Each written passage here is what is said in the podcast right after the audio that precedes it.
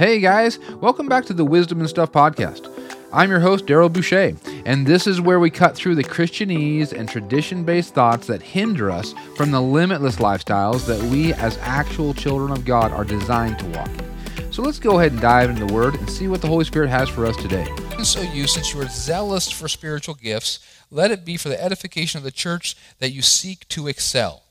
And so this is what we're talking about tonight is seeking to excel. He says this is what we should be doing. We should be doing it for the edification of the church. We've been talking about that. We've been talking about being zealous. Uh, but tonight I want to just kind of wrap this series up talking about seeking to excel. And that simply, you know, once again, we've talked about this before, that the word excel means to go to another level. That what was currently acceptable, or, or what was acceptable to you yesterday, is no longer acceptable to you today. That's what the word excel means. It means what the, what the masses find acceptable, you don't find acceptable. And, and remember in, in Daniel in chapter 3, it says that there, there, the, an excellent spirit was found within Daniel. That Daniel had, a, had this excellence about him. And um, and he was found faithful in all that he did but he had this, this excellent spirit that was found upon him.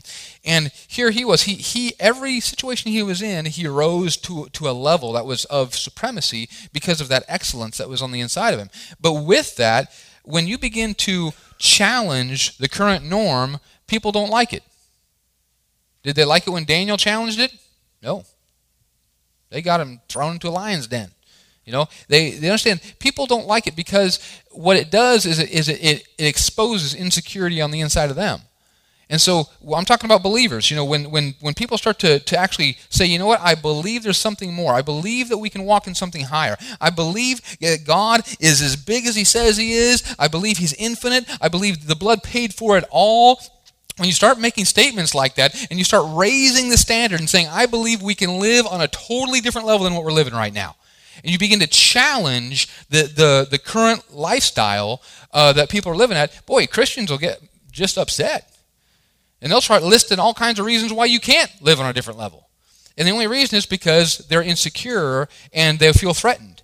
And so it's like, hey, if I say, you know, that, that um, uh, you know, right now I live in Eugene and, you know, it's possible for me not to live in Eugene. It's possible for me to live in New York City.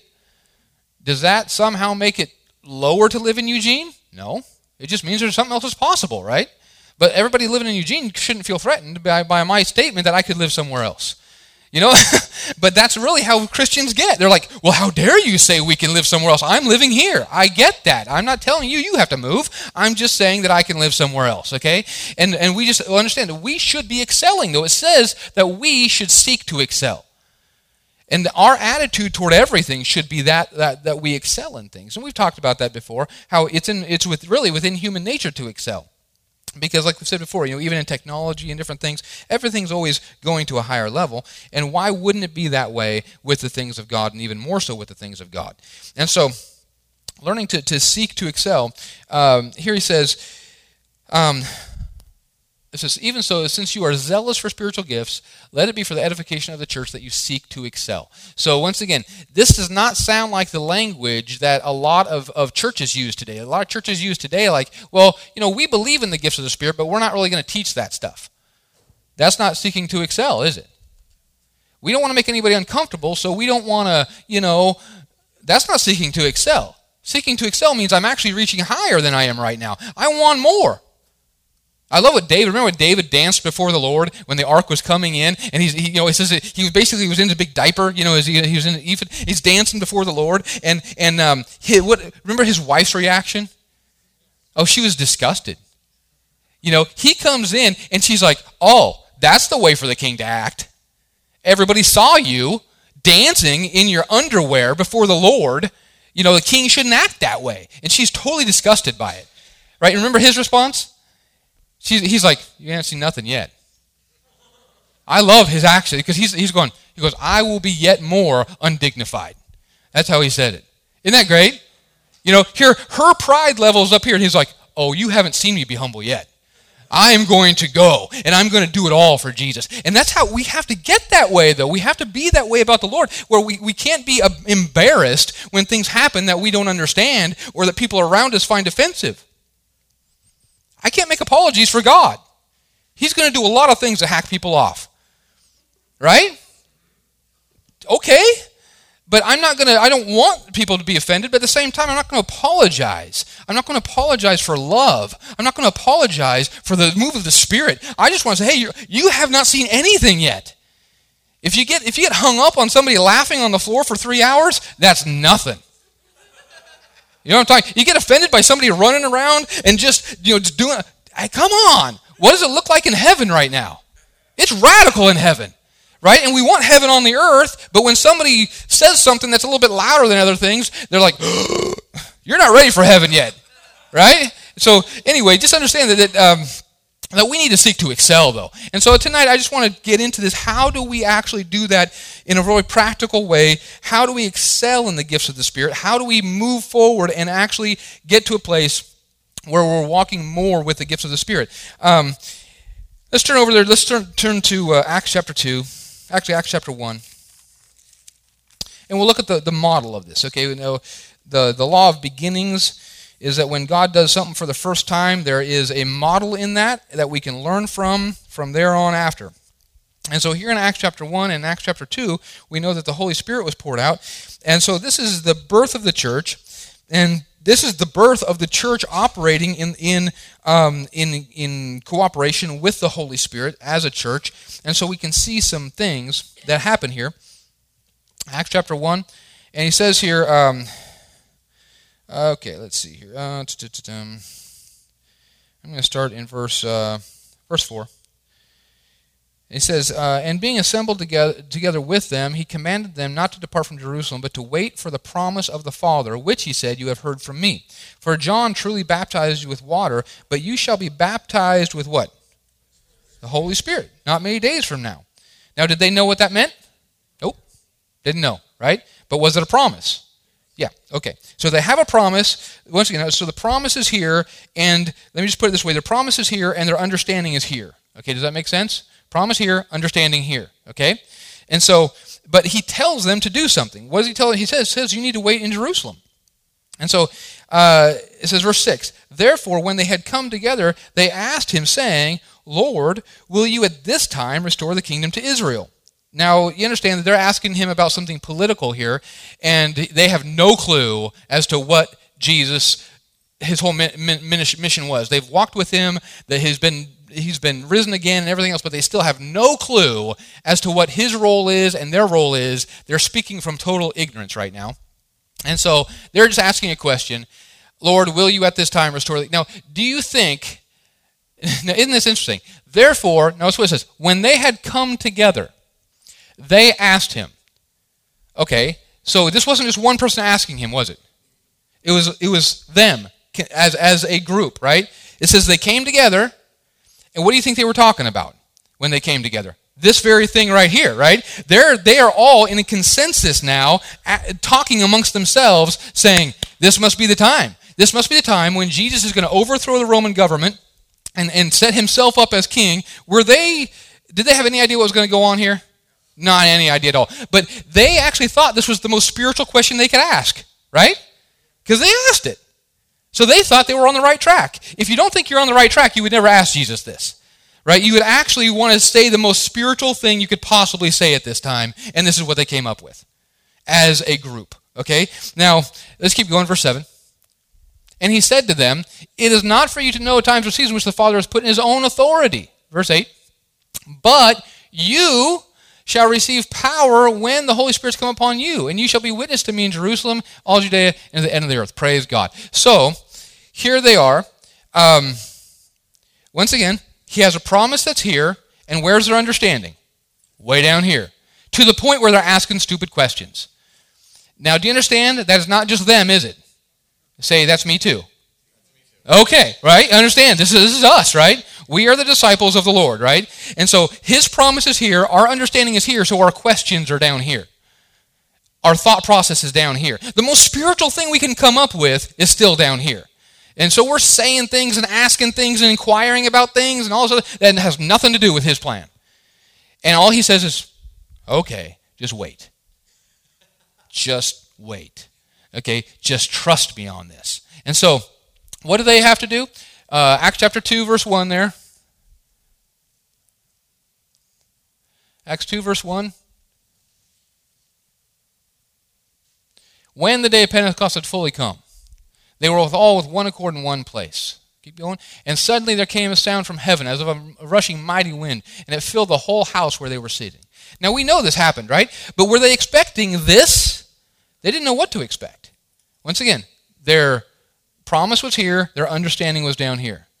But what did they do? They obeyed the word of the Lord. So I want you to see something. Promise was here, their obedience had to get to here. Guess where their understanding was? Down here. But their obedience had to be here. Does that make sense? See, most of the time, we want our understanding to be here before we obey. That's never going to work. Your obedience has to be up to the Word of God, and your understanding is still down here. But now, what happens though? Now, what I love about this is they're seeking what we call in 1 Corinthians chapter 2 something that eye has not seen nor ear heard, right? That's what they're seeking. They're seeking something that's never happened before. And that's what God wants for all of us. He wants you to walk in something that's never happened before.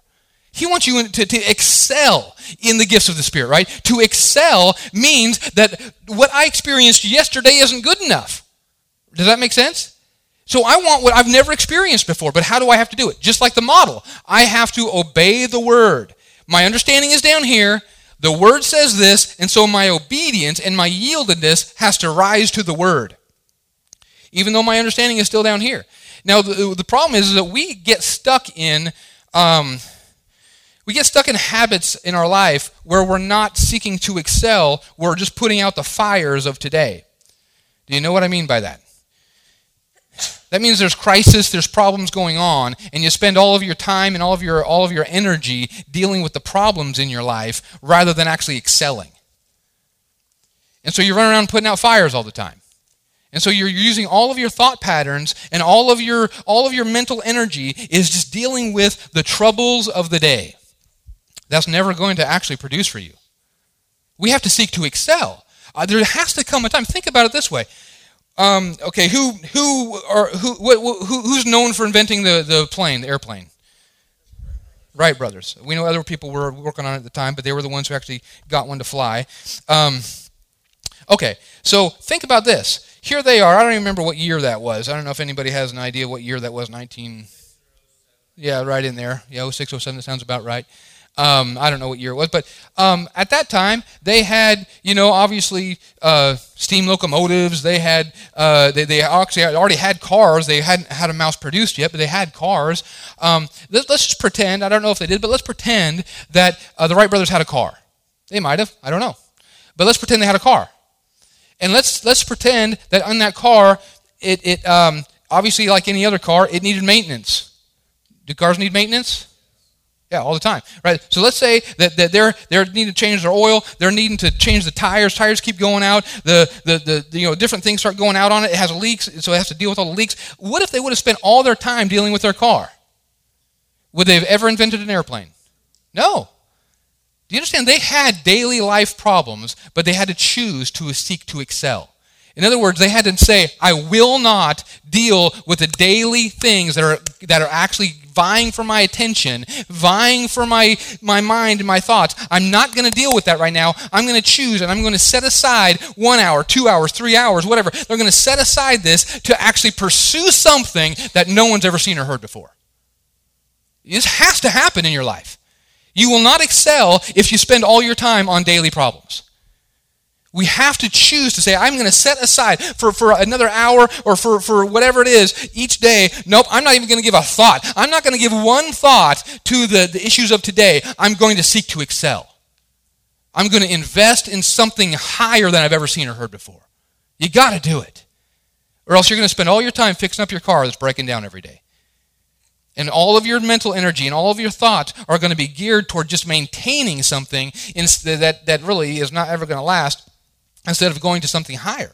And so when we're talking about excelling, here's what Jesus said. He goes, he, they're, sitting, they're, they're worried about Rome running Israel. They're going, are you going to overthrow Rome and set yourself up? And he goes, don't worry about that right now. Don't worry about what's going on in Israel right now. Don't worry about the political situation. Don't worry about the government. Don't worry about all that stuff. Right now, what I need you to do is I need you to wait and pray and actually seek to actually grab a hold of heaven right now.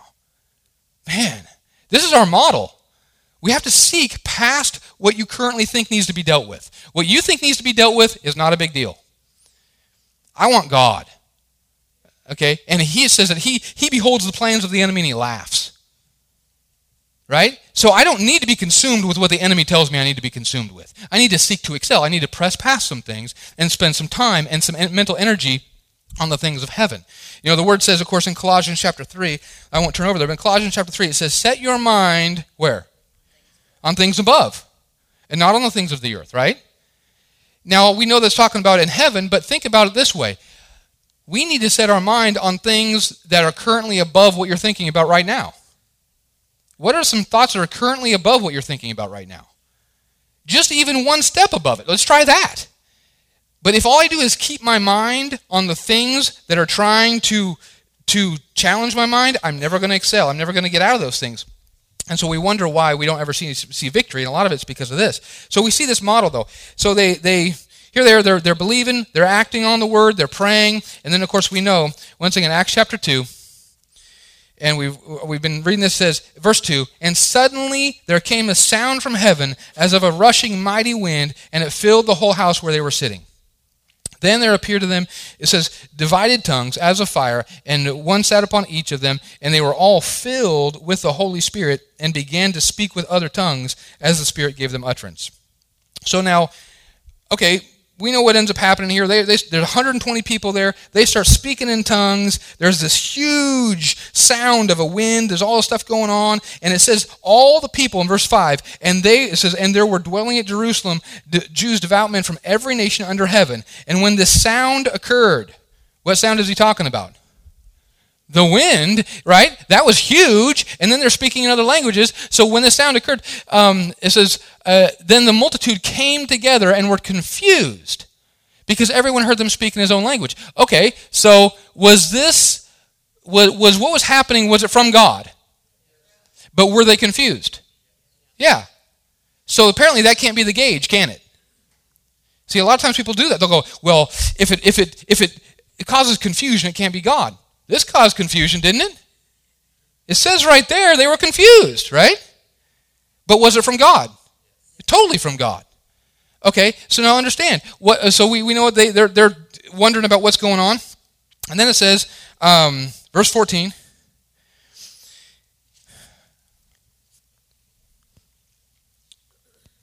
Of course, let me back up verse 13. It says, And others, mocking, said, They are what?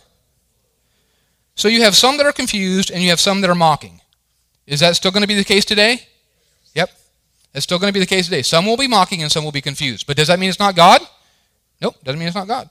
It says, uh, but Peter, standing up with the eleven, raised his voice and said to them, Men of Judea and all who dwell in Jerusalem, let this be known to you, and heed my words. For these are not drunk as you suppose, since it is only the third hour of the day, but this is what was spoken by the prophet Joel.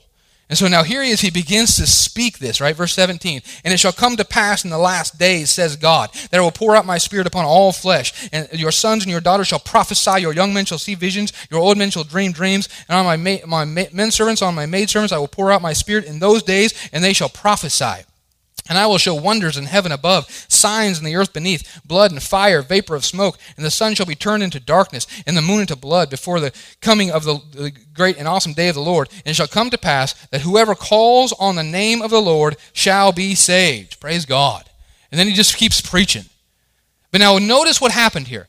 Peter steps up Everybody's confused, they're mocking. Peter steps up and he begins to say something. He goes, This is that which is spoken by the prophet Joel. Okay, now I want you to see this. Their obedience is here, their yieldedness is here. Guess where Peter's understanding is? It's right here, right? It didn't start off that way, did it? It started off down here. But you see, he had to obey and yield past his understanding. And then as he obeyed and yielded, his understanding suddenly rose. This is what will happen every time. This is the model. So that you can actually step up. He's, he knows this verse, he's read it lots of times, but he didn't know it applied to this until he yielded. He had to yield first, and then the understanding came. Most of the time, we want our understanding to be the dictator of our lives, and it shouldn't be. We need to understand that under the, what it says in Hebrews chapter 11, by faith we understand. Faith will precede understanding. I have to step out in faith, and then my understanding will rise. God wants me to understand, but he, he, it's going to have to be done His way, and it's going to be done, obviously, through faith. Now, um, We have to let. Uh, okay, uh, turn over to um, back over to 1 Corinthians 14.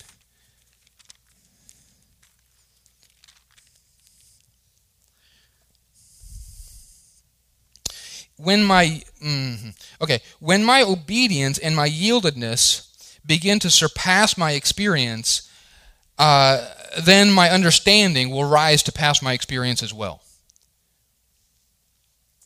But if I never let my yieldedness and my obedience pass my experience, my understanding will never pass my experience. That's a big truth. Because I want my understanding to be so far past my experience level. My experience should not define my understanding. The Word of God and the Spirit of God should define my understanding. But if I never yield past my experiences, if I never obey past my experiences, then my understanding will never have the opportunity to go past that. Did we get that?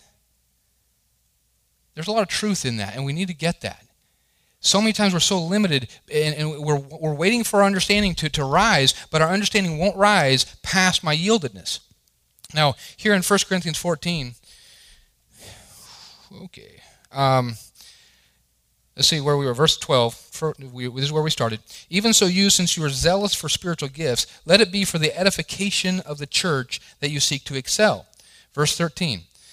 Therefore, let him who speaks in a tongue do what? Pray that he may interpret. It says, For if I pray in a tongue, my spirit prays, but my understanding is unfruitful. What is the conclusion then? Okay, now here Paul, he goes, he goes, okay. He goes, when I'm praying in an unknown tongue, my understanding is unfruitful at the at the part of it. Verse 15. He goes, what's the conclusion then? I will pray with the Spirit and what? I will also pray with the understanding. I will sing with the Spirit and I will what? Sing with the understanding. Now, we you know understand that, that here he's talking about uh, you know praying in in tongues and praying in English or whatever. But I like to look at it this way that that if my understanding is going to raise, I have to what what comes first? Praying in the spirit or praying in the understanding? Praying in the spirit comes first. Then praying in the understanding, right? Isn't that what it says? And so that tells me that the first thing I have to do is I have to yield to the Spirit. I have to pray in the Spirit, and then my understanding will rise to that. If I begin to sing in the Spirit, my understanding will rise to that. But we, what he says right before that verse, in verse um, uh, 13, it says, Therefore, let him who speaks in a tongue do what? Pray that he may interpret. So is this available for us? For, for who? Everybody, right? He goes, because, once again, God doesn't want my understanding to be lower. He wants my understanding to be higher. He actually wants it to be higher. And, he, and the gifts of the Spirit are not to, the gifts of the Spirit are not a way around my understanding. They're a vehicle for my understanding to raise to a heavenly level. That they're a vehicle so that I can actually begin to allow my understanding to, to be heightened. Now, um, okay, let me see here. Uh, let's just keep going here. Um, man, there's a lot in this. Okay. So how do we how do we actually begin to, to walk this thing out? How do we begin to go from this place? In fact, let's just keep going there in that in that chapter here. Um, uh, skip down to verse twenty. And he says, Brethren, it says, do not be what? Children in understanding. However, in malice be babes, but in understanding, what's he say? Be mature. So does God want my understanding to be uh, like a novice? No, he wants it to be mature. Right? That's the goal is for my understanding to come to a place of maturity, but it requires me stepping out in the spirit to do that. And so uh, what, what comes first is me actually stepping out and yielding to the Holy Ghost. So um, just I just want to talk about just a couple points as far as how I learned to grow in the gifts of the Spirit and excel in the gifts of the Spirit. Um, I heard this uh, talked about three different times from different people when I was living in Tulsa, and that's what actually kind of prompted me. Um, because you understand, there was a time, just like with anybody, there was a time when I never gave a tongue in interpretation. There was a time when I never prophesied. There was a time when I never had a word of wisdom, word of knowledge. And I, I wanted those things in my life, but I was really uh, too intimidated to step out in a church and do it. Um, Plus, I just didn't know what I was doing. And so I was like, well, how do I learn to do this stuff? Um, let's say, you guys, obviously, you guys have flown in a plane, or most of you guys probably flown in a plane before. Um, do you think that airplane pilots, the, the, the, the airplane pilots, do you think that they train in a 747 with 300 people on board? I hope not. right? Do you think that's where they learn how to fly? No, where do you think they learn how to fly? In a simulator, right? That's their first step, is in a simulator. Okay, and then as they get more hours in a simulator, then they are coupled with people in like a little twin engine or something like this, right? And then they then they, they get their pilot license for a small plane. They, they move up, don't they? But it doesn't start with flying in a jumbo 747 with 300 people on board, you know, over the Pacific Ocean, right? That's not where you start. And it shouldn't start that way with the gifts of the Spirit. I don't start by, uh, uh, you know, God will not start me out by standing here in a church service with hundreds of people and just say, okay, go, first time out, here we go. Dude, I could crash and burn. You know, and man, some it could get really ugly really fast. Right? But what's he do? He starts me out in a simulator. And what that means is it's just me and him. It's just me in my prayer closet. That's where we start. This is how we grow. And I remember uh, I, I, heard Brother Hagin talk about this, but I, I, also heard John Osteen talk about this. And then, uh, of course, my, my pastor in Tulsa, Pastor Willie George, he talked about this a good deal because uh, I heard him more than anybody else. Uh, but he talked about how he learned how to walk in tongues and interpretation and the prophetic and these different things just in his own prayer closet. And so this is where I just got intrigued. I was like, okay, well, hey, sounds good to me because I don't want to test the waters in and amongst the people of God. I would rather learn how to do this between me and the Lord. And you know what? God's good that way.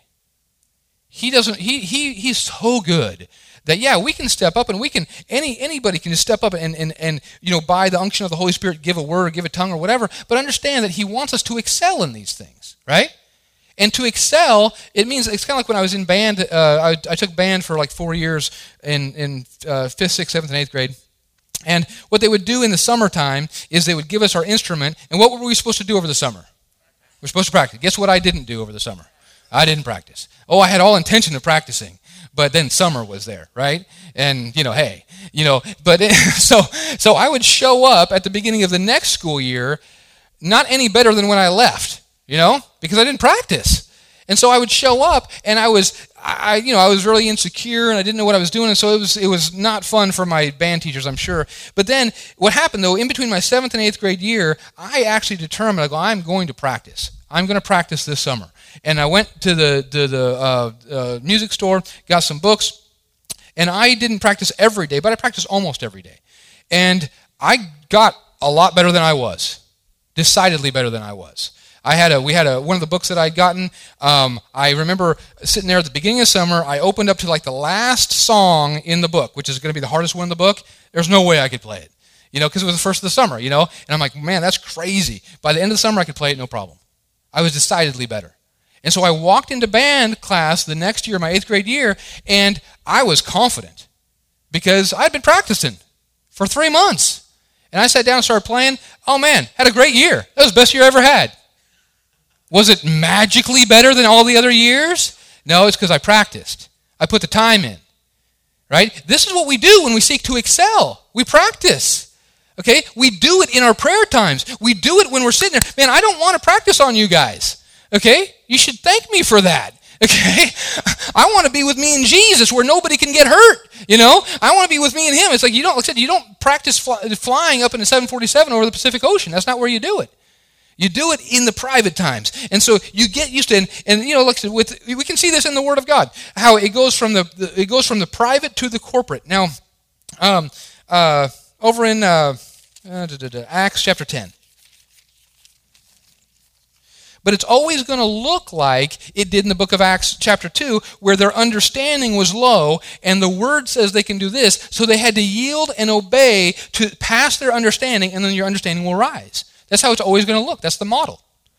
And so, um, but it, it's, it might sound a little bit different. It might come out a little bit different for you, but it's, it's always going to be that way. Now, Acts chapter 10, and um, here we see, um, okay, verse 9 says this is about Peter, right? And he gets this vision. It says, the next day, as they went on their journey and drew near the city, Peter went up on the housetop. Why? To pray. About the sixth hour. Then he became very hungry and wanted to eat. But while they made ready, he fell into a trance and saw heaven opened and an object like a great sheet bound at the four corners descending to him, let down to the earth. In it were all kinds of four footed animals of the earth, wild beasts, creeping things, and birds of the air. And a voice came to him Rise, Peter, kill and eat. But Peter, verse 14, said, Not so, Lord. For I have never eaten anything common or unclean. And a voice spoke to him again the second time, What God has cleansed, you must not call common. This was done three times, the object was taken up into heaven again. So here, is Peter in private or is he in public right now? He's in private, right? He's praying. Right now, suddenly God begins to speak to him. Now, here he is. Now, verse 17, what's it say? Now, while Peter what? Wondered within himself. What does, so did he have, uh, where was his understanding level, high or low? Very low, right? And to the point where he's questioning it. He actually questions God. He goes, Not so, Lord. Now, here he is. His understanding is low. And so he's looking at this thing. He has this encounter with God in a private time. And now, notice what happens. He goes, um, uh, let's see, uh, verse 17. He wondered within himself what the vision would had meant. Behold, the men who had been sent from Cornelius had made inquiry for Simon's house, and he stood before the gate. And they called and asked whether Simon, whose surname was Peter, was lodging there. Verse 19. While Peter thought about the vision, the Spirit said to him, Behold, three men are seeking you. Arise, therefore, go down and go with them, doubting nothing, for I have sent them. Then Peter went down to the men who had been sent to them from Cornelius and said, Yes, I, uh, I'm he who you seek. For what reason have you come? Okay, now, so he ends up going with these guys, right? So here he is. He has this vision. His understanding is low. But now suddenly the Holy Spirit tells him, Go with these men, right? So now he has to yield and obey. So his obedience has to be here, but his understanding is still down here. Okay, now if you read the whole account there, we know he goes to Cornelius' house. Cornelius is a Gentile. He's not even supposed to be able to come into his house. He goes in, all this other stuff. Cornelius is the first one who gets born again, right? The first Gentile to get saved. And all of his household gets saved at the same time. And they all start speaking with other tongues. It's a glorious thing. Changed all of history. But where did it begin?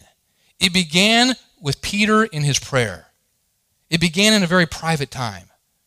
Peter is praying by himself. He's seeking God and God begins to encounter him in a way that eye has not seen nor ear heard, and it's messing with Peter's understanding, and Peter's going, No way, this cannot be from God. It was totally from God. What did he have to do? He had to yield his obedience to the, what, the word was telling him, to what his heart was telling him, and then allow his understanding to come up. And then finally, when he's in Cornelius' house, he goes, Now I perceive that everybody under heaven can be saved by the name of Jesus. He preaches the gospel. His understanding rises. He preaches the gospel. The Holy Spirit pours out on them, and they all get filled with the Holy Ghost while he's preaching to them. Praise God. Everything changes because it went from a personal thing to a corporate thing, but it starts out in the personal. That's where it starts out. If you want to seek to excel, you start out in your house. You start out in your prayer time, and you begin to seek God. And like I said, I just started doing this where I'm like, okay, Lord, I just I just don't know what I'm doing here, but the word says if anybody wants if anyone speaks in tongue, pray that he might interpret. Right? That's what the word says. So I'm in my, my house, and of course we know in, in 1 Corinthians 14 that if you pray and uh, if you speak in tongues, you interpret, that's, that's the equivalent of prophecy. And anybody who prophesies, it's, it's exhortation, edification, comfort. Is there ever a time when the Holy Ghost does not want to edify me?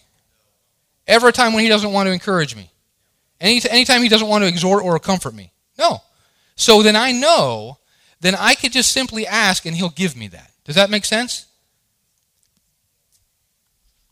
It's kind of like this. It's like um, I brought these things from my house.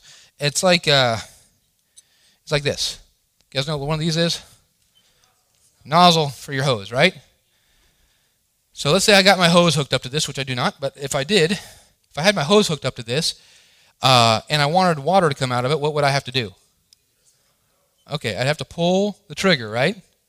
Pull the trigger or press on the trigger on this uh, in, in, this situation. So I'm I have to though release the, the, the valve. Now by me releasing the valve, am I producing any water? Nope. Am I demanding water? Nope. I'm putting demand on the valve. That's all I'm doing, right? The water's already there. The water has already come from the source. It's already in my hose. And, and until I actually open that valve, the water will be right here, right? It'll be right at the valve mark. So, what I do by squeezing the trigger is I am simply putting a demand on the valve to release what's already there. I want you to understand your heart is the valve of the Holy Ghost. He's already on the inside of you, right? So, I'm not producing anything. I'm not putting a demand on Him. I'm putting demand on my heart. I'm putting demand on my heart, and I'm demanding my heart to open the valve. Just open the valve and let Him go. Because He's already there. And he's always giving good and perfect gifts. And he's always pouring. He's always doing all the river is always flowing all the time. But all I got to do is open the valve. Right? And I do that by faith. I don't do it by understanding. I do it by faith. I yield. And so here I am. I'm in my bedroom.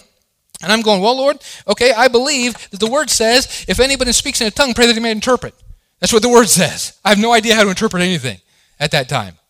And so here I'm like, okay, well, here we go. And so I just said, okay, Lord, I'm going to speak in tongues. And the word says to pray that I might interpret. And so I believe this is your will. If any man asks your will, then I know that I have the petitions I desire, according to 1 John chapter 5, right? And so I pray and I go, okay, I believe I'm going to interpret. And so here I am. I'm speaking in tongues. And the whole time, I'm just listening to my heart. Not to my head, listening to my heart. Okay, listening to my heart. I don't even know what I'm doing right? I'm just listening, and I don't even know. And uh, I'm like, okay, I can interpret, you know. And so I just start saying words that I believe are coming out of, out of my heart. No feeling, no unction. I'm not waiting for a feeling. I'm yielding. That's all I'm doing. Not waiting for a feeling. I'm yielding. Just saying words. Whatever. I'm just obeying. They don't mean anything. It could be apple. Apple, apple, apple, apple, apple, apple, apple. You know? That's a word. I'm, okay, I'm just yielding. Don't know what it means. Apple. Okay. Okay, then I'd get done, not feel anything. Okay, well, I believe I was just, you know, how did I get saved? I believed and I spoke. Past my experience, right? But I believed and I spoke. How did I get filled with the Holy Ghost? I believed and I spoke. How do I flow in the gifts of the Spirit? I believe and I speak right? And so I have to go past my understanding, though. I have to go past my experience to allow my understanding to come up to that. So I do that. Don't feel anything. Don't know whatever. I'm going, okay, Lord, I didn't feel anything. I trust that was you, blah, blah. I don't know. And I just leave. And I do that probably, I don't know, dozen, two dozen times, whatever. Go in my prayer time. I'm just doing it. Da, da, da, da, da. I'm speaking what I believe I'm supposed to be speaking. Nothing. I don't feel anything. The whole time I'm just searching my heart, though. Just yielding. That's all I'm doing. Then finally, after, I don't know, it was weeks, and uh, I'd been doing it for a while, and uh, I'm just doing it by faith. And then finally, it's like I'm sitting there, I'm speaking like I had been, and then something, though, it, obviously I know what it was now, it was the unction. It's like it was like a grappling hook. And I felt it go into my heart. And it just pulled up these words. And now suddenly I'm speaking like I'd been speaking for the last few weeks. And suddenly I begin to speak. And it's with power and authority. And I was like, whoa, I just spoke something there. It was the Holy Ghost. And I knew it. I mean, I remember I was in my bedroom and I just stopped. I was like, okay, that was the Holy Ghost. That was tied to heaven itself. But you understand, what I was doing up until that point in time, I was training my heart. I was training my mind to hear from my heart to release heaven. So now I knew what to look for. And so now I just I just allowed that to flow out. And so the next time I'm in my prayer room, now I know what to look for. I know right what's because I've been practicing. And so now it's like, okay, Father, you said I could, I could, I could pray that I might interpret and that I might pursue prophesying, so I'm just going to do that. So I just began to search. Once again, just opening up the valve. And now I know what to look for, and now it's like, here we go. Boom, right there. And you just get practiced at it. And once again, does the Holy Ghost ever, is he ever quiet?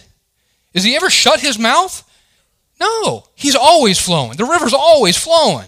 So I'm just putting a demand on my heart to open the valve up.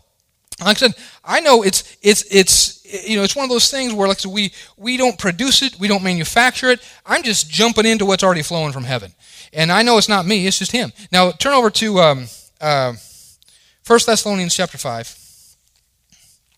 Are we okay? Are we getting something here? This is just how you do it. I just want to make it really clear. This is how you do it. Uh, you got it, and it, it's like this. Um, uh, okay, here's another nozzle. This is this is Rachel's nozzle. Um, you can tell it's Rachel's nozzle. Uh, it's it's purpley, and um, uh, but now you understand there's a difference between this nozzle and this nozzle, not just the color. Yeah, it's a lot nicer. But what's the difference, really? The main difference between these two nozzles. What's the main difference? Yeah, more functions, right? But they both allow water to flow, don't they? Right? So here's the thing. This is how two Christians can totally look. Is that one of them could look like this. Still the Holy Ghost, but there's only one actual type of spray that's going to come out of this. But then you have this one, still the same water, still the same Holy Ghost, but you have all these different settings on it, so he can actually use you to a higher capacity depending on the situation. And what you, what you have to do though is you got to get got to get practiced. You got to seek to excel. You can get better at stuff. You know, like there was a time when I I'd never given a tongues or interpretation, but now I was talking to Pastor Brian several years ago, and we I don't know we were talking about we were just talking about stuff, and and uh, and the word says you know it says if in, in a church setting, in a church setting, if, if, there's, uh, if there be no interpreter, then people need to speak to themselves and then to God when they're talking about tongues. And um, now that tells me then that it says if there be no interpreter, it tells me that there should be people in the church that are given to that. Right? And Pastor Brian and I were just talking about that, and he just made mention. He goes, he goes, yeah. He goes, I found out. He goes that that pretty much anytime there's a tongue, I could give the interpretation. I said, you know, I found the same thing to be true about myself. I can give the interpretation anytime. But most of the time, I know it's not necessarily my position to do it. So I'm waiting for whoever's supposed to give it. But if no, if they don't step up, I could do it.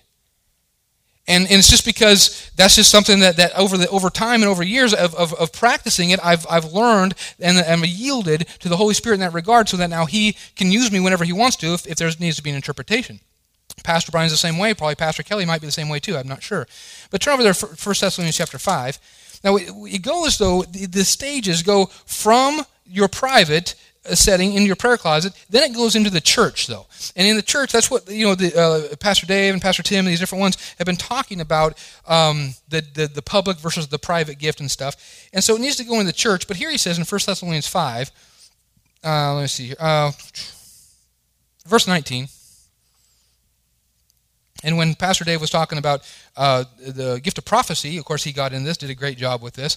But he may, makes mention here, verse 19. He says, do not, quench in, do not quench the spirit. Do not despise what? Prophecies. But then he says, test all things and hold fast to that which is good. Okay, so now here he says, don't despise prophecies. That's interesting to me. One time I was reading that verse, and the Lord kind of just popped this up. He goes, Why don't you think I listed any other gift? He didn't say don't despise healings, don't despise gift working of miracles. There's all kinds of different gifts, right? He didn't say that. He says don't despise prophecies. He goes, why do you think I pointed that out? And I'm like, well, you tell me, Lord. I'm done, you know. I don't know. And he said, well, because that gift is more prone than any other gift to be corrupted by the human form. Okay, and, and what that means is that you understand that, that the gifts of the Spirit are going to flow through your personality. Okay? They're going to sound like you and look like you. They're going to flow through your personality. But what we have to do is that's why we have to yield to the fruit of the Spirit. We have to yield to love. Because if I don't, if I'm not yielding to the fruit of the Spirit, then then the, those gifts that flow through my personality have a great uh, um, a tendency to be corrupted by whatever's going on in my soul at the time. And prophecy is one that it is the most susceptible to that. Because the prophecy sounds like this somebody stepping up and saying, Thus saith the Lord. You know, here's, here's what God's saying to you. And there's, you know, it's hard to fake uh, working of miracles, right? I'm, you can't fake part in the Red Sea. That's kind of hard to fake, right? It's hard to fake making the sun stand still for a day, right? It's hard to fake having a limb grow out. That's just something that's kind of hard to fake. Okay? But you can you can fake getting up and speaking a word out and having it half be you and half be God. And that's why he says don't despise it. But what does he tell us to do? Test what? All things and do what? Hold fast to that which is good. So he says here, he goes, when a word comes, we need to, it doesn't say test all people, does it? I'm not, I'm not judging the person, I'm testing what's being said. Right? I'm not judging the person, I'm testing what's being said. And what's my goal though? What's it say? Hold fast to that which is good. So if I'm supposed to hold fast to that which is good, what should I be looking for? That which is good. I don't be, I'm not looking for that which is bad. See, some people get really critical and judgmental about stuff because they're looking for that which is bad. And whatever you seek is what you're going to find. But if you're looking, if you're going to hold fast to that which is good, you're looking for the good, right? And so, man, I don't care if somebody gets up and they have a word from the Lord and it goes on for a half hour and one word from it is actually good. I'll hold on to that one word Praise God. And the rest of it, throw away, who cares? But man, that one word was so good. Hallelujah. The rest of it was just them. But th- what we have to understand is, is when we're dealing with these things, that's why we have to begin to yield to the fruit of the Spirit. We have to begin to yield to, the, to love because that's what allows the filter to be accurate in our life. And that what allows us to be more and more usable by the Holy Ghost. Now, turn over to Acts chapter 21. Let's look at a quick uh, example of this.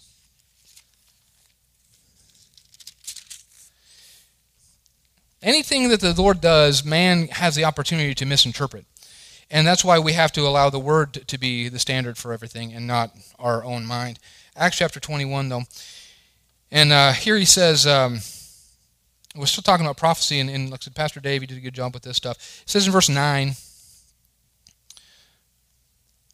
it says, uh, actually, verse 8 says, On the next day, we who were Paul's companions departed and came to Caesarea, entered the house of Philip the evangelist, who was uh, one of the seven, and stayed with him. Now this man had four virgin daughters who prophesied. And as we stayed many days, a certain, what? Prophet named Agabus came down from Judea. Now, once again, like I said, Pastor Dave talked about this a little bit. Here, he had four daughters who prophesied, but then in verse 10, a prophet named Agabus came down. So there was a difference people can prophesy without being a prophet. This guy actually walked in the office of the prophet. And so he walks in this and he comes to, to there, and it's verse 11. When he had come to us, he took Paul's belt, bound his own hands and feet, and said, Thus says the Holy Spirit, so shall the Jews at Jerusalem bind the man who owns this belt and deliver him into the hands of the Gentiles. Okay, now, is what he said true? Yeah, he's totally accurate, wasn't he? Right? This is what was going to happen to Paul. And so this was a prophetic word. It was a word of wisdom, came forth. And so now here he says, verse 12 Now when we heard these things, both we and those from that place pleaded with him, talking about Paul, not to go to Jerusalem. So they heard what the prophet said, and what was their interpretation of it? Don't go. Yeah, but was that God's will? No, they misinterpreted it. So they had a genuine word from the Lord, but they misinterpreted why God gave it to him. Do you see that? See how clear that is? Paul wanted, I mean, God wanted Paul to go. God was warning Paul. But at the same time, he wasn't telling him not to go. They just misinterpreted. It says, When we heard these things, both we and those from that place pleaded with him not to go to Jerusalem. And then, of course, notice what it says there in verse 13. Then Paul answered, What do you mean by weeping and breaking my heart? For I am ready not only to be bound, but also to die at Jerusalem for the name of the Lord Jesus. So when we would not be persuaded, we ceased saying, The will of the Lord be done. Now, I love this is a great example here because here, Paul standing there knowing what the will of the Lord is for him, right? Did Paul know? Paul knew. And then a prophet comes and says, Here's what's going to happen when you go. And then everybody around him misinterprets the prophetic word and says, Then it must not be God's will for you to go, so don't go. But was that God's will? No. Paul still knew. You, can't let, and like I said, Pastor Dave talked about this, you can't let a prophetic word tell you what the will of the Lord is. I should say a misinterpretation of the prophetic word. Just because people are adamant about it doesn't mean that they override what you know God told you to do. You should, you, this is about your heart. This is about you actually hearing from God and doing what God told you to do. But you're only going to know if you're in your prayer closet doing it. Paul knew. He goes, No, I'm going. Doesn't matter how many people tell me not to go, I know what God told me to do. And if you're going to walk out the ways of God, this is a big part of it. Is not allowing people and their fear and their misinterpretation of things trying to tell you what to do to dissuade what you're supposed to do. So now, like I said, here's you know we just have to understand that the growth. Um, our growth in the things of the Spirit requires a relationship with the Word of God um, 1 Peter chapter 2, verse 2 says that we should desire the sincere, milk, the sincere milk of the word that we would grow thereby, right? Gifts do not cause us to grow. The word causes us to grow. Okay? But what we have to do is we have the, the relationship that I have with the word is going to determine the relationship I have in the gifts. It doesn't mean I won't be used. It just means the accuracy and, and my understanding of the gifts is going to um, match my understanding of the word. Uh, turn over there to um, Hebrews chapter 4. We're going to wrap it up here. Are we okay?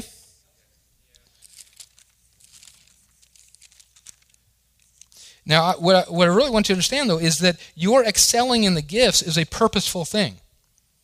It's very purposeful. It's not some big mysterious magical thing that, that only happens if perchance the Holy Ghost lands upon you one day and elevates you to another level. It happens on purpose. Did they pray in the upper room on purpose? Did they wait on purpose? Yeah. Was the Holy Spirit poured out on purpose? Yeah. It wasn't magical. It was just Jesus said, wait, do this, do it, and they did it, and boom, he came. And even though we read it and it said, and suddenly there came from heaven, we were talking about this the other night at the house. Is there really anything that happens suddenly with God? No. It's always the end of a process. To us, it looks suddenly, but to him, it never looks suddenly. To him, he knew the whole time when the Holy Ghost was going to be poured out, right? And they had the purpose to be there. And so we need to understand that we can do these things on purpose. You can give tongues, you can give interpretation, you can prophesy, you can have words of wisdom, you can have words of knowledge. All that can happen on purpose. But it, happens not by me demanding what the Holy Spirit's going to do, but by me demanding my heart to open up to what He's already doing. And it can happen any number of ways. Um, uh, getting used to the leading of the Lord. Um, he can lead you through, uh, obviously, His written word is the main way He wants to lead you. But at the same time, I'm talking about your daily life. He can lead you through unctions as far as just being led to do something. He can lead you through just impressions and feelings and perceptions of things that are going on. He can lead you through, through just words, like a word of wisdom or a word of knowledge. Um, he can lead you through dreams and visions. He can lead you in infinite number of ways, and He is right now leading all of us. The Word says, as children of God, we're led by the Spirit of God, right? The question, the, the, the issue is usually we're just not aware of the leadings because we're not in his presence enough to get used to him. We're not in the word enough to get used to him. We're not in prayer enough to get used to him. One day, uh, uh, I was, uh, me and my, my niece Hannah, this was about four or five years ago, we were out at the house and uh, we were uh, stacking wood. We were, we were getting ready to, you know, just kind of move. We were moving some wood around. We had some green wood that was dropped off in our driveway. So I was kind of moving the old wood and moving it all around, and I had some other wood in the back. Anyway, and it's just a fall day it's like in october or something. And uh, and we're just stacking wood and i could feel something was different. And uh, didn't have a word didn't have a voice didn't have a dream just had a feeling. My feeler was just saying something's different today. And just stacking wood. Now here's the thing my feeler is going up something's different today. And uh, and i stopped and i i i um, I don't remember if who was it, if it was me or her that, that mentioned it, but one of us mentioned it, and we both felt the same thing. Like, yeah, something's different. Something's something's going on. Now, I didn't have a leading to go do anything. So what do I do? Just pray in the Holy Ghost. That's what I do. I don't have a leading, so I'm just still stacking wood, right? But my antenna is up because I know, okay, something's going on. Now, within about 45 minutes, car pulls up, lady, had, had, had her kid in the car, and they had a little hatchback car. It was full of stuff. And she's like, you know, she goes, well, we just moved in, in around the block, a little ways down the road, and we just don't have any money. And could could could we have some of that wood for some heat for this for you know because we just don't have any money for heat. And uh, and I said, well, I tell you what, if you you know go empty your car, you come back, I'll give you some. You know, and so she goes empties her car, and uh, she comes back in about 45 minutes or so and I went and got the good wood because this was green wood that I had, you know, just sitting there that she wanted. I went and got some good wood from my backyard, and I'm pulling out wheelbarrow loads of, of good wood, just loading as much as we could get in our car. You know, and so I get, I get to be, I start talking to her. I start speaking the word over her. I mean, she's just crying. You got to pray with her. Praise God. You know, she, she, you know, drives off just in tears, and we just had a good time. And the thing is, then I got back to stacking the wood, and I just knew it was like, oh, that was it. And after we were done, uh, after I was done doing that, I start stacking wood again. And Hannah comes up to me. She goes, "Oh, that was it, wasn't it? That was it." She goes, "It's, it's totally lifted." I go, "Yeah, that was it." Now, what was that? That was the leading of the Holy Ghost. But you could, I could have just let that pass by. But if you're aware and you get aware in those prayer times, you get aware. In, what does it say here in Hebrews chapter four, in verse twelve? It says, uh, verse 12 For the word of God is living and powerful and sharper than any two edged sword, piercing even to the division of what? Soul and spirit, joints and marrow, and is a discerner of the thoughts and the intents of the heart. This is how things get cut in between your soul and your spirit. In other words, how you know whether it's God or you, you get in the Word. The Word cuts these things. The Word discerns between your soul and your spirit. It's only the Word that can do it. The more I'm in the Word, the more I know whether it's me or whether it's God. If I'm not in the Word, there's always this big gray area where I'm like, I don't know if that was me or God. I know whether it's me or God because I'm in the Word. The Word cuts those things. It's not hard for the Word to discern these things. It's hard for me to discern these things, but not for hard for the Word. But you see, I, if I'm going to be attuned to the things of the Spirit, if I'm going to actually begin to walk these things out, I have to learn to allow the Word uh, to define what I'm doing, and and understanding that it's it's the, the the ways of the Spirit and the leadings of the Spirit are never he, he's never led by need. Mankind on this earth is led by need. Man, God's not led by need.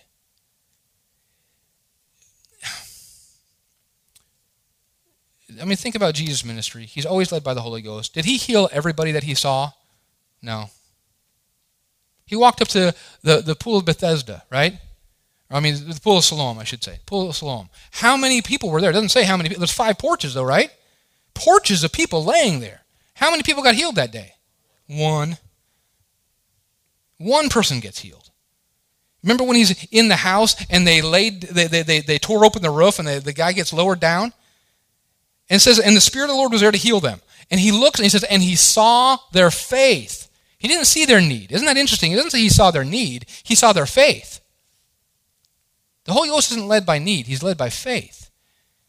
And so we need to understand that the, what, what, if, I'm, if you're ministering to somebody, it goes from your personal prayer time to the church setting. In that setting, this is where we get corrected, praise God, is in the church setting. This is where we fine tune things. This is where you can get up and I know it when I've, when I've gotten up and I've said things and I knew that part of it was me and part of it was God.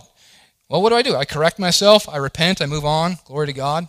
But I let, I let this environment be that corrective tool. I let Pastor Brian, Pastor Kelly, these different ones sharpen me and say, you know what?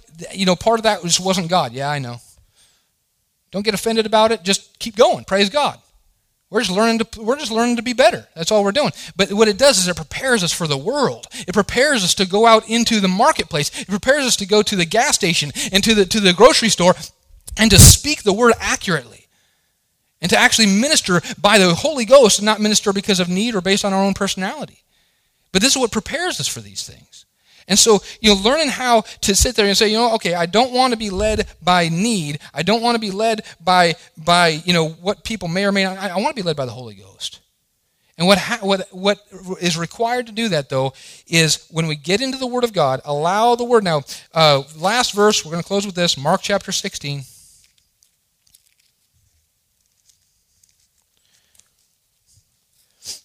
We need to be bold about what we're doing but at the same time, we need to understand that He's the one who does everything. And it says, um, of course, we know in, in verse uh, 17, 16 verse 17, it says, And these signs will follow those who believe. In my name they will what? And then what will they do? Speak in tongues. They'll take up serpents. If they drink anything deadly, it will by no means hurt them. And then what will they do? They will lay hands on the sick and they will recover. Is that pretty bold? It doesn't say they might recover. It says they will. Okay, we need to we need to have boldness in this. Now it says, verse 19, so then after the Lord had spoken to them, he was received up into heaven and sat down at the right hand of God, and they went out and preached where? Everywhere. The Lord working with and now we know that the word them there is in italic, so it wasn't really there. So it should say the Lord working with and confirming what? the Word through accompanying signs. The Lord, the Holy Spirit works with the Word. He works with the Word. He accompanies the Word. But we have to have boldness, and we have to we have to have faith in the power of the Word. I don't have I don't have faith in the power, uh, the ability for me to heal somebody, or for, you know, I, I can't have faith in that. I have to have faith in the Word. One time I was I was in a church, and I just I was about to preach, and uh, this was several years ago, and I just I had a I didn't have some overcoming, you know, like I didn't levitate, I didn't have goosebumps. I just had this little thing on the inside that said carpal tunnel syndrome. That's all it was. I don't even really know what that is. I know it messes with your wrists, but that's all I know, right? And I just said, okay. And I didn't I didn't feel like I was all that all it came up was carpal tunnel syndrome. That's it. It wasn't even like it would have been as powerful as I would hear the word uh, you know, tomato. That was as powerful as it was. You know what I'm saying? It was no big deal. It was just a word. It wasn't like with tinglies or anything. And so, but what do I have to do? I have to be bold about this. Does God want people healed? Yep. Okay. So, Not my job to heal them, just my job to open the valve. That's all I got to do. The water's already there. Glory to God. And so I just sat there and said, okay, anybody right now who has had carpal tunnel syndrome, just I'm just speaking the word right now, and I just call you healed in the name of Jesus. And if uh, if if that was you and you get healed, or whatever, just come up to me after service and you know let me know, blah blah blah, whatever. That was it. And then I went on to teaching the message. And um, you know how many people came up after service? None. Thank you very much. But once again, does that have anything to do with me? Nope. I did what was in my heart to do. Now, the funny thing is, is that the next year I was back at the same church, and uh, and I was just talking to the pastor there, and he brought it up. He goes, "You know, you called out that carpal tunnel thing." I go, "Yeah, I remember that." He goes, four people got healed that day." Well, praise God! Thanks for letting me know. You know, but you know, you know, one guy didn't even realize it till the next day. And he, he came up afterward and talked to me about it, you know, uh, during while I was there the next year, you know, and all of them came up afterward and told me their testimony. It was like, praise God, they've been suffering with this stuff for years and years and years, and it was instantly healed. Glory to God. But none of them felt any weird thing. There's just God being God. You know, but it's just a matter, we need to understand that it should be that ordinary. It should be that common to where it's just a common word comes up in our heart. We just let open the valve and we allow the Holy Spirit to do the rest. But I, I have to let my yieldedness and my obedience trump my understanding so that my understanding will rise to that level. Does that make sense? Let's go ahead and pray. We'll wrap it up right there. Father, I just thank you, Lord God. I thank you for your word, and I just thank you for your ways. They're so simple. They're so easy, Lord God. You made this thing easy. And I just thank you, Father God, you just allow us to excel in these things. You allow us to go to, Father God, to that place where eye hasn't seen nor ear heard, Lord God. That's what you always want for us. You want us, Father God, to see heaven on earth, Lord God. You want us to see things that will just blow us away, Father God. And I just thank you that we just want to be open to do that. And so, Father, I just thank you it's on purpose that we choose to seek to excel. It's on purpose that we get yielded. It's on purpose that we learn the ways of the Spirit. And we just thank you. Teach us what our first step is. Teach us how to do that as we walk into our prayer closet from day to day. We just thank you for your goodness concerning it. We give you all the glory for it in Jesus' name. Amen.